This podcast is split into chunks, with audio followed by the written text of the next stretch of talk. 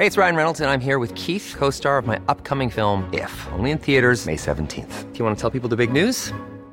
All right, I'll do it. Sign up now and you'll get unlimited for $15 a month in six months of Paramount Plus Essential Plan on us. Mintmobile.com slash switch. Upfront payment of $45 equivalent to $15 per month. Unlimited over 40 gigabytes per month. Face lower speeds. Videos at 480p. Active Mint customers by 531.24 get six months of Paramount Plus Essential Plan. Auto renews after six months. Offer ends May 31st, 2024. Separate Paramount Plus registration required. Terms and conditions apply if rated PG. Ryan Reynolds here from Mint Mobile. With the price of just about everything going up during inflation, we thought we'd bring our prices down. So to help us, we brought in a reverse auctioneer, which is apparently a thing. Mint Mobile unlimited premium wireless. Ready to get 30, 30, bit to get 30, bit to get 20, 20, 20, bit to get 20, 20, bit to get 15, 15, 15, 15 just 15 bucks a month. So, Give it a try at mintmobile.com slash switch. $45 up front for three months plus taxes and fees. Promote for new customers for limited time. Unlimited more than 40 gigabytes per month. Slows. Full terms at mintmobile.com. Now, before we get into this week's episode, I do actually have some genuinely exciting news. Well, it is exciting for us, and hopefully you'll feel the same.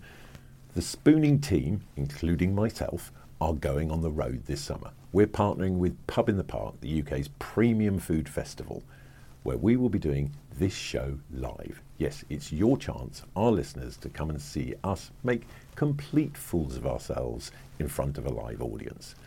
We will be, of course, interviewing your favourite chefs and some of the fantastic musical acts that are performing at this year's events. It kicks off on the 16th of May in Marlow and then goes on to Chiswick, Reigate, and St Albans. You can get your tickets at tickets.pubintheparkuk.com. Your ticket will gain you entry, and you will see a huge array of music artists, including McFly, Paloma Faith, Gabrielle, Busted, and many, many more. Come have some fun with us.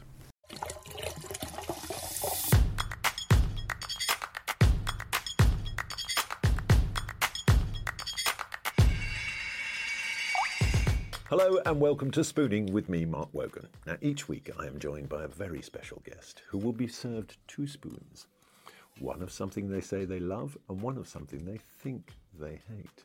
And the dishes will be prepared by the fantastic Jamie Shears, who's the executive chef here at the Mount Street restaurant in Mayfair. Lucky us. Now, the difference is that our guest will be blindfolded.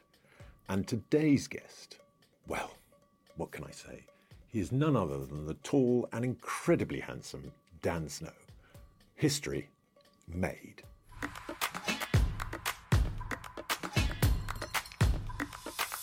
Welcome to Spooning, Dan. It's lovely to have you here. It's great to be spooned. Well, I mean, we'll do that later, but in the, first and foremost, I will feed you some food.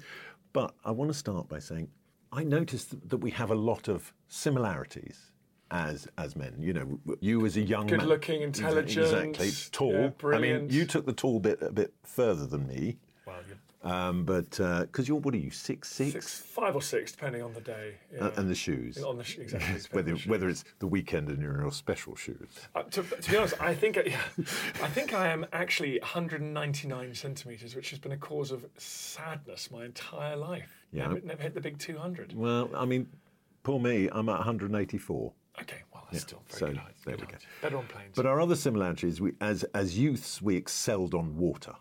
So I myself was Berkshire swimming champion under 13s. Get outta here. Yeah, you took it a little further, didn't you? Not much further than that. Well, come on. I mean, you how many how many times did you win the boat Well, race? well, I don't, I don't know how many times I won. I, I won once, but I was in it three times. But I that rowing is a sport for people who are rubbish at sports. So um, Do you know what? A very good friend of mine, who's a chap called Fred, who has an Olympic gold for rowing, and he said, he goes, I was rubbish at every single sport. They put you in a boat because he's tall like you. But that's you see, that's what the communists, people that older uh, listeners may remember that Eastern Germany, Soviet Union, they loved rowing, and there was mm. something the communists liked it because actually it's the product of a system. It's not you're not Me- Messi is just an individually brilliant human being. You put him on a pitch and it's just mm. magic happens. That's not very convenient for communists because they they want to believe that the state, that society can create this kind of brilliance. So they loved it. They just got really tall people like me and stuck them all in a boat and thrashed them hard enough, and they won gold medals. And they're like, you see, this is this brilliant thing. So it's true. We don't have to be that good at sport. Are you a tennis player? Are you good hand-eye coordination? I was reasonably good at rugby as well because again, you don't have to be very good. I, I, you just, I didn't have to like. I was the old school rugby where big people just had these sort of fights basically in the middle of the pitch. Yeah, I was all right at that bit, but no, I'm not. Luckily, I've married a, a woman who's very good at uh, hand-eye stuff, and so my kids are quite good at things like that, which is nice for me to watch. Unfortunately, my son appears to have inherited my gifts. But he's, he's Ber- Berkshire swimming champion. well, I mean, to yes, I mean, there. you know, I was I was exceptional up to the age of thirteen. What that- happened we- in that that that key Well- the key thirteen to fourteen puberty it's drink drugs thing- and rock yeah, and roll? Well, it's that? that, thing of like you can go and have fun, ah, or you can spend two hours in a pool every morning and two hours in a pool every evening, and f- smell of chlorine. you were the Harry Enfield teenager. You just yeah, flipped. just yeah. flipped. It oh, was Oh, it was it was ugly with, for everyone involved. Well, we swimming is we've underperformed swimming at, traditionally at the Olympics, so that know. could be why. I know. It could have. It Your could have. Been, it could have been so great, but it wasn't. The other similarity that we have is fathers of note. Oh yeah. And in fact, our fathers worked together. I know. together. Actually, that's so fun. They interviewed each other. In fact, well, yours interviewed mine. So that this is a weird I know generational it's, it's come thing. all the way Yeah. round again. But your father's gift, or what he was known for early on, was was as a statistician. Yeah. Did I say that right? A statistician. Yes. And and he used to do Eurovision with Dad. Yes, that's right. Yeah. And the weird thing about my dad is he was.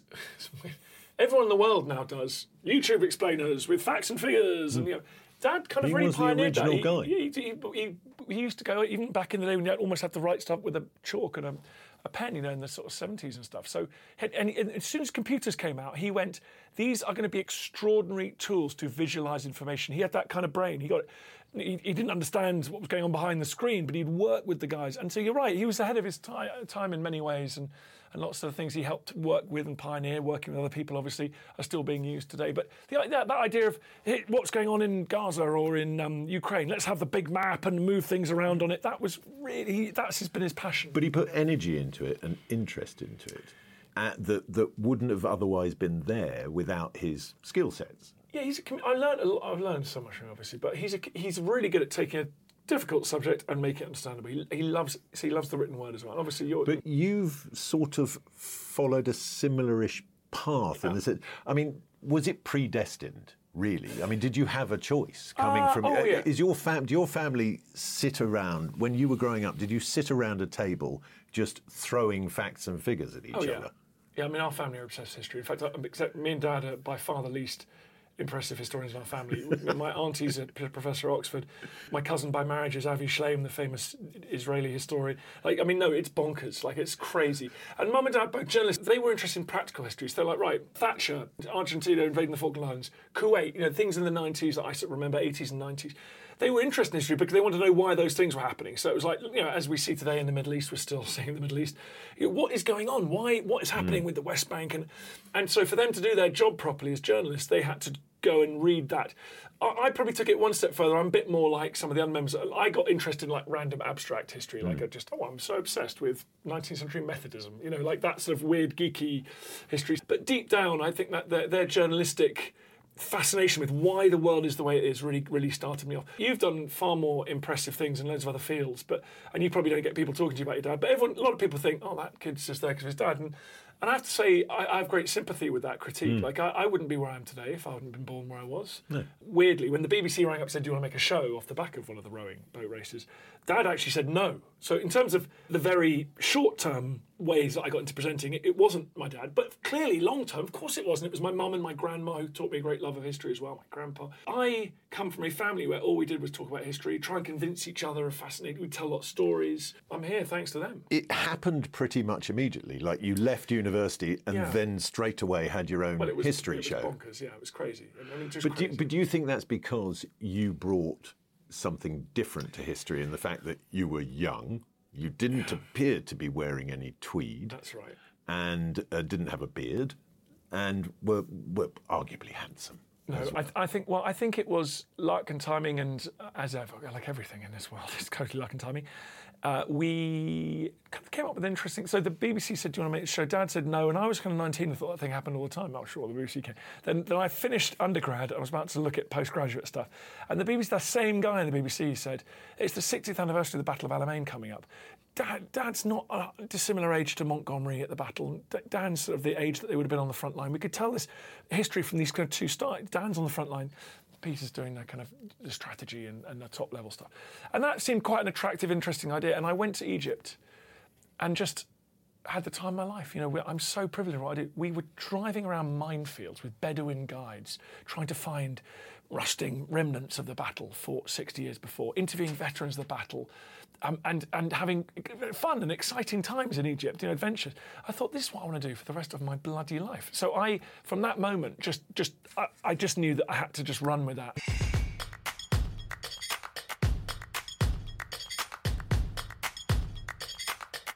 You've got a new book out, which is book number what now? Is Well, it? d- I- uh, yeah, this is a this was a team effort by Yvonne History, but this is yeah, it's probably the sort of fourth or fifth book with my name on, I think. But But you are creative director am, yes, of yes, yeah, History exactly, Hit. yeah. So I started.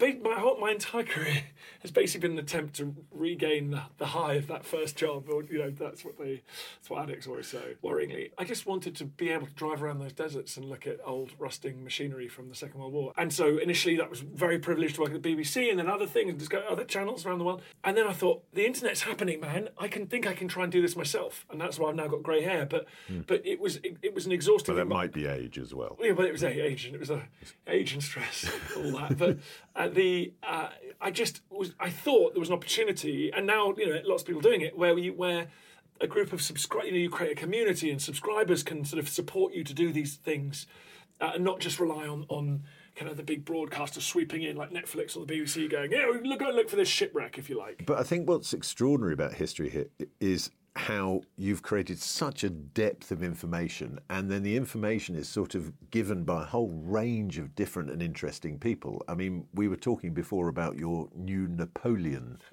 video. I mean, tell us, tell us who's doing that. So we got Ridley Scott to agree to sit down with us for an hour and talk about the poem, which was really nice because he is.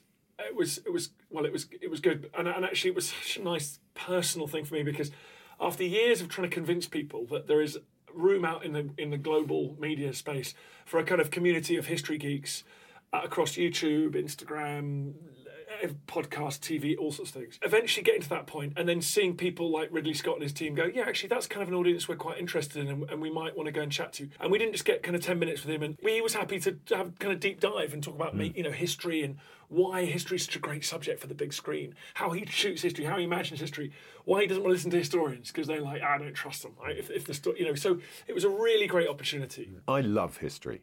I mean, I really do love history. It's one of the few O levels I actually got. What I love about this is this history hit miscellany is it's how I like to consume history because I, I think I at best have what would be described as a butterfly mind. I hope you wouldn't be insulted by me describing it. It's the perfect bog book. That's, that's what it's for. You know, it's for passing time in the loo, Passing time in the loo. effectively. Lots of good lists in there. You've got a number of food Okay, ones right, thank through goodness for here, that. which I've enjoyed. So, the oldest restaurant in the world is supposed to be Casa Botín in Madrid, in Spain. yeah. In this, you, you touch on the fact that really, if it wasn't for Christopher Columbus, world cuisine would be completely different. It is one of the most mind-blowing facts in human history. that like the Columbian food exchange. Yeah. I mean, it, it, it is extraordinary. I mean, you, you touch on it in here, but it is, it's one of those things that fascinates me. It's like, you know, Asia wouldn't have spice. They wouldn't have had chili. No, no chili, no tomatoes in Italy and Yeah, Spain. yeah. We just think they're the most ob- axiomatically Spanish thing. And, Because we, we think about Walter Raleigh and it's it's a potato, madam. Yes. You know, uh, mom. But And we all laugh at that. We all laugh at that. But But, it was it was Columbus. transformative. So no Roman emperor, Genghis Khan, no European, Asian, or African Hmm. ever had chocolate, tomatoes, chilies, turkey. Like it's incredible. And then, by the flip side, is no American had ever tasted, you know, pig, cow, or sheep. It's cr- it's just it's And, and, and if it wasn't for the Native American Indians, corn wouldn't exist. And that other thing that corn or a derivative of it is in almost every single modern thing that we touch. It's used in every single thing. So if it wasn't for the Native American Indians, almost nothing we see touch. I mean, I'm sure scientists would have found another way of producing it. It's all rooted in that. Can you imagine the, ex- I mean, the excitement of the time? You know, being in the 16th century and be like, there you go, mate. Just transformative food.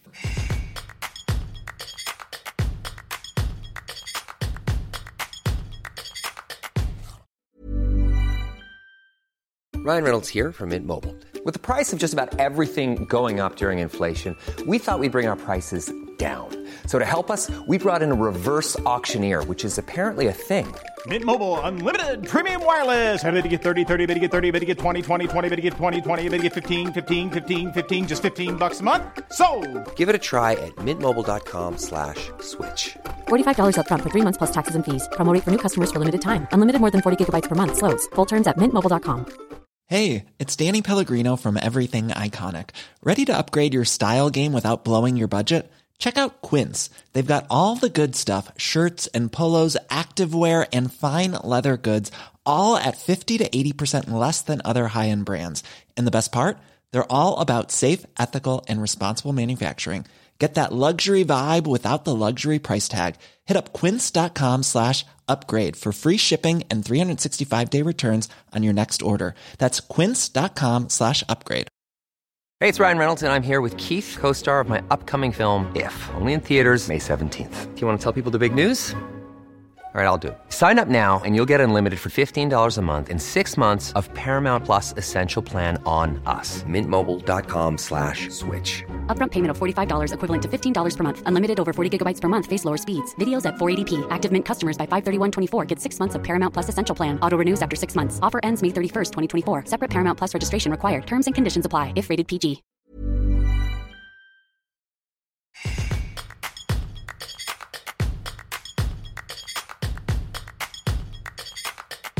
Prior to coming on, as all the guests do, you answered a short questionnaire on a sort of your own food history, Yes. should we say. And the one that really stuck out for me early on was this one. Oh, my goodness me. We have now in front of us some baked beans on toast. You bring me to Mayfair, to this posh restaurant.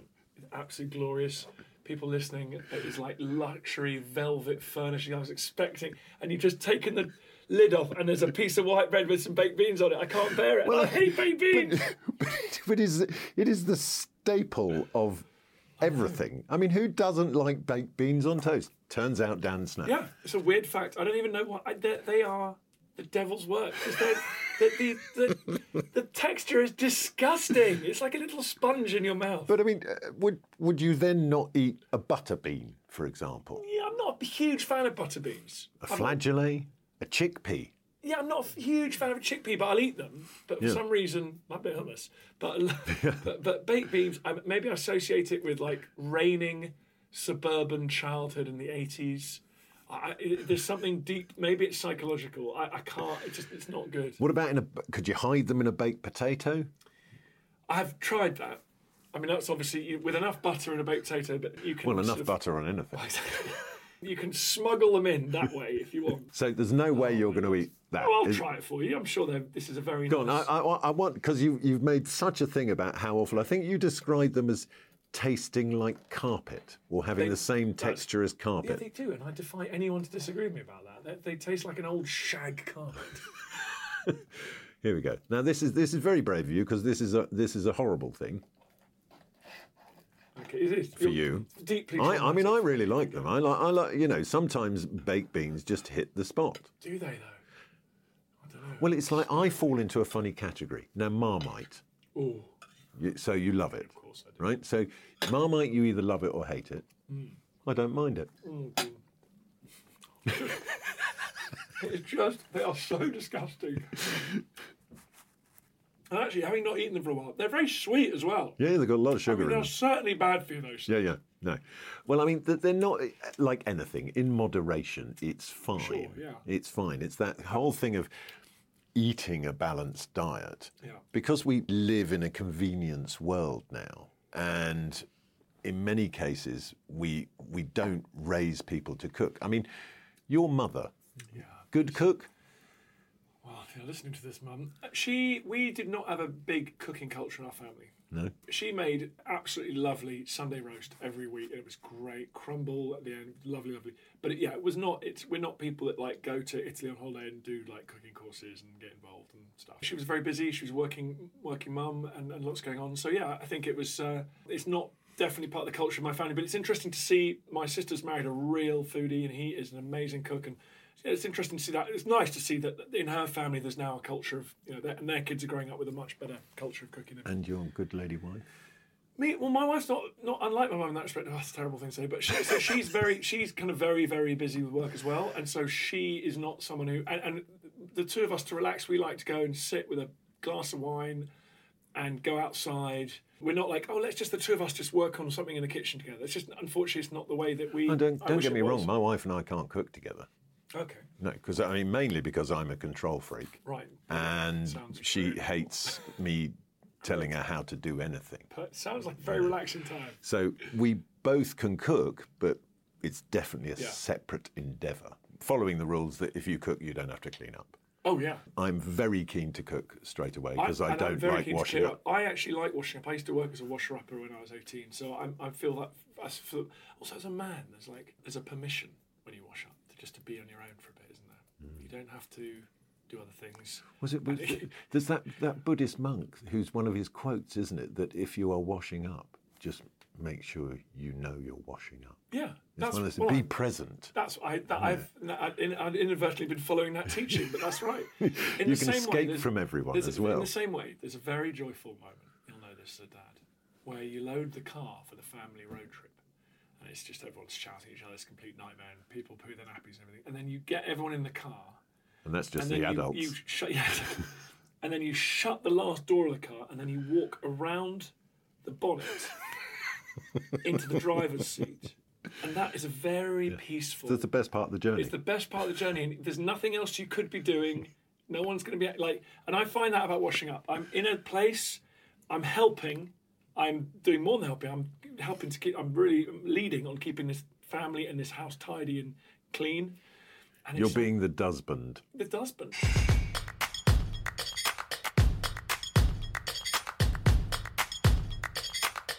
We have got to that point in the proceedings where I will ask you to put upon the blindfold. This is very posh. This blindfold as well, just so you'll know at home. There's little cavities for the eyes. It doesn't press in on you. I know. Ooh, Well, lovely. it- well, it's it's important that you see nothing. Oh no, I'm. I can see nothing here. Good, I might good. buy these because they sleep at night. and for other things. We have our spoons here. I'm going to feed you. So it's a it's a bit like here comes the train. Open wide. Ah. Here it comes. Mm. Now, tell me what textures, flavors that you are experiencing now. Is it spicy? Is it sweet? Is it Um, no, salty? It's, Is a lovely. So I, I'm going to be. I'm basically pausing because if it's a huge baked bean, I'm going to be really embarrassed. I think it's meat, Hmm. and there's a lovely sort of p- potato puree and a lovely gravy on it. Take the blindfold off. I mean, that is absolutely delicious. It's like a lovely. It's like a fancy roast dinner, Hmm. like one you get. Well, the whole principle of doing this, and the reason we started this in the first place, was my belief is outside of a religious belief or a medical condition or that sort of thing, there's no such thing as a bad ingredient. Right? You've just had it cooked badly for you, and that's why you don't enjoy it. If I told you that was a lamb sweetbread, which you said you hate, Oh, that's very interesting. Yeah, no, that's very embarrassing. that I could I could taste the lamb, but how interesting it was sweetbread. Yeah, yeah. I could tell the texture wasn't like a, cut of meat that I'd had before. So that is yeah, I mean, we did slightly cheat and put one of your favourite ingredients with it, which was a sweet yeah, potato. absolutely heavenly. Yeah, I couldn't tell it was a sweet potato actually, but it was delicious. Yeah. Have we changed your opinion Yes, about sweetbreads? Hundred percent. Success. Sign me up. There I'm, we go. I'm ready for the sweetbreads. Yeah. Right. Back on with the blindfold again for the spoon number two. Here it comes. Open wide. Now, what are we getting Mm. this time? Oh my goodness. Well, that is crumble. I'm getting some lovely cubes of, of fruit and a little little delicious little bit of um, crumble on the top. Very sweet with lovely fruity sauce. Well, you can take the blindfold off because we gave you your guilty pleasure, Oh, yes. which was apple crumble and, Yeah. and ice Heaven. cream. Heaven. Why is that your go to rather than Well, chocolate that's- or, or something like that? I don't know. It's pure Proustian memories of childhood. uh, as I said, my mum would. We we didn't really eat together. Mum and dad worked all week, but we'd have a really lovely Sunday, and we'd go and get dragged around a National Trust property in the rain, and then we'd drive back in our sort of knackered old Citroen and thinking of the jerry can of petrol that my dad kept in the back, and we'd listen to the kids. We'd doze in the back, all lying on top of each other, probably before seatbelts. And mum and dad would be listening to kind of classical music in the front. We'd be sitting in these long traffic jams on winter's evenings. We'd go home. We'd have roast roast dinner, and then we'd have a delicious crumble. So it's purely memories of a happy childhood.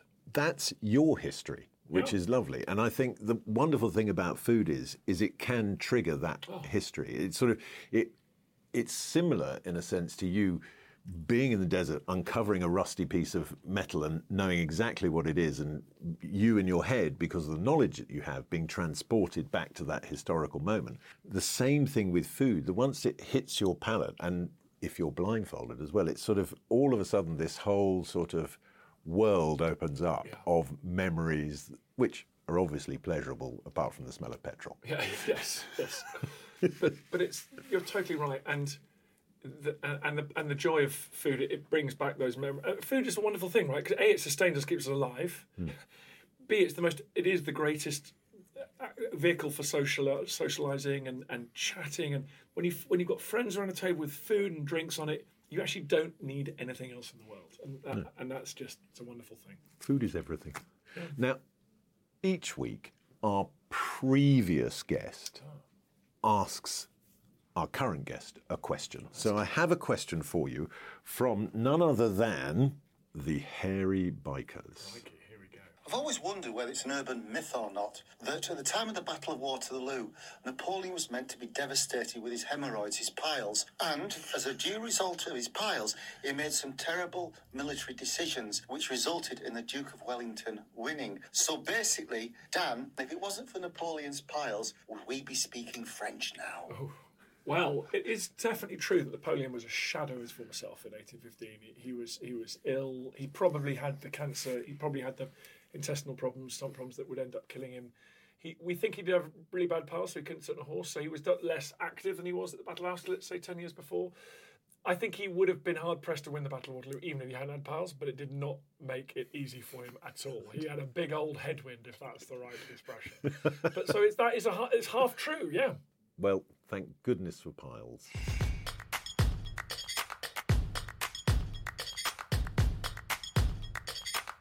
Big thank you to you for being a historic guest. And Dan's book, History Hit Miscellany, is out now. That is spooning over for this week. My thanks to Jamie Shears and the team here at Mount Street Restaurant for the food. It's been brilliant as ever. I think you'd agree, Dan. Oh, delicious. Now, if you like what we're doing here with Spooning, you can follow us at Spooning with Mark Wogan across all your social media channels. And don't forget to subscribe to our YouTube channel. That's all for this week. Stay beautiful, people.